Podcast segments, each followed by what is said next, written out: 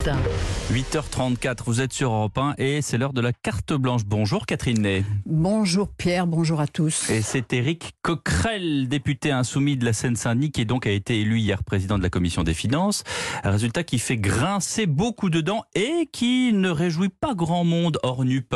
Oui, parce que la présidence de la Commission des Finances, on le sait, revient à un membre d'un groupe de l'opposition. Le règlement de l'Assemblée nationale ne dit rien d'autre. Alors, le Rassemblement national, qui a 89 députés, a aussitôt gonflé le torse en disant c'est pour nous puisque nous sommes le premier groupe d'opposition. Mais les insoumis élus sous le sigle NUPES, la coalition avec les socialistes et les écolos, ont dit non, c'est pour nous puisque on est 143.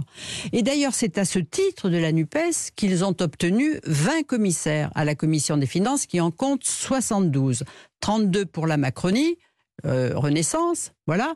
mais le Rassemblement national n'en a eu que 11 et 8 au LR et 2 au groupe centriste. Chaque groupe d'opposition a donc présenté son candidat. Mais faites les comptes.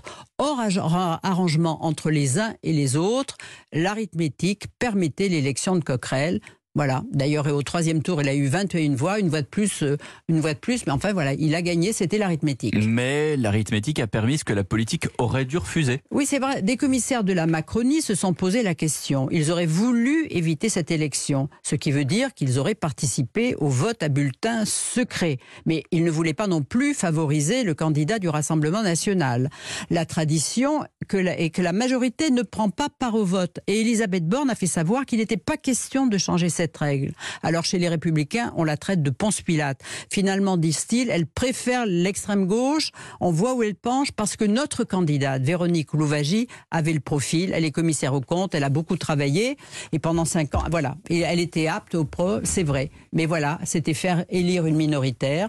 La Macronie ne veut sans doute pas faire de cadeaux aux, républicains. Et Marine Le Pen déplore qu'on l'ait écarté, bon, ce qui était euh, d'un candidat qui était capable de tenir son rôle, qui était beaucoup plus modéré. D'ailleurs, son désir de normalisation est bien compris des Français, puisque dans les baromètres des Échos et des Figaro, elle est aujourd'hui la deuxième personnalité préférée des Français. Expliquez-nous, euh, Catherine, pourquoi est-ce que Éric Coquerel, ce nouveau président de la Commission des Finances, fait-il si peur? Mais parce qu'on se demande que va-t-elle il faire de cette présidence? Une machine à, propagande, un outil de déstabilisation Dans le dernier quinquennat, où il était déjà à la commission des finances, il était un collègue assidu, travailleur, rugueux, dogmatique, sectaire, plutôt un solitaire qui menait le combat des insoumis, la gauche de rupture en opposition systématique à la politique du gouvernement. Bon, et puis c'est un agitateur, on l'a vu défiler dans les manifestations contre l'islamophobie, organisées par le CCIF, vous voyez, il était avec Mélenchon, il a soutenu l'occupation de la basilique Saint-Denis par un collectif de sans-papiers, ce qu'il n'aurait pas laissé faire dans une mosquée. Et puis il passait ses nuits et ses jours à Tolbiac pour inciter les étudiants à poursuivre leur grève. Donc c'est un esprit révolutionnaire. Mais en même temps, il a tenu un discours apaisant. Oh bah, il a dit qu'il serait respectueux du jeu démocratique. Euh, et puis on l'a vu, il a changé de look, il a été chez le coiffeur, il a mis une cravate. Moi je le reconnaissais pas. Mais bon, mais est-ce qu'il va s'embourgeoiser pour ça? Non, il a annoncé la couleur. Ce que porte la NUPES aura des conséquences sur la façon dont j'occupe le mandat.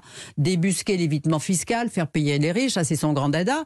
Mais quand il dit je suis l'élu de toute la commission des finances, non, il a été élu par 20 commissaires sur 72. Et en attendant, ses pouvoirs, bah, ils sont énormes. Oui, parce qu'il décide tout seul si les amendements déposés par les députés et ceux dans toutes les commissions à l'Assemblée sont recevables ou pas. Ce qui est un travail de titan. En 5 ans, son prédécesseur, Eric Woerth, en avait examiné 93 000 pour en rejeter 24 000 et même écrit un rapport pour l'expliquer. Il peut arriver de bon matin sans prévenir dans une entreprise, dans une administration pour demander les comptes, vérifier les, documents. Donc, on le verra à l'œuvre. Enfin, il n'est pas le seul. Euh, il n'est pas le seul pouvoir de la commission des finances. Non, il, bien sûr, il y a le rapporteur de la commission, euh, Jean-René Cazeneuve, député macroniste du GES, qui possède autant de pouvoir que lui, puisqu'il est le pivot entre le gouvernement et le Parlement. Il connaît bien Coquerel, c'est à qui il a affaire, et justement, il dit qu'il n'entend pas se laisser faire. Merci Catherine Ney, qu'on retrouve bien sûr demain à 10h dans les Grandes Voix, 8h38. Dans un instant, le débat des éditorialistes. À tout de suite sur Or.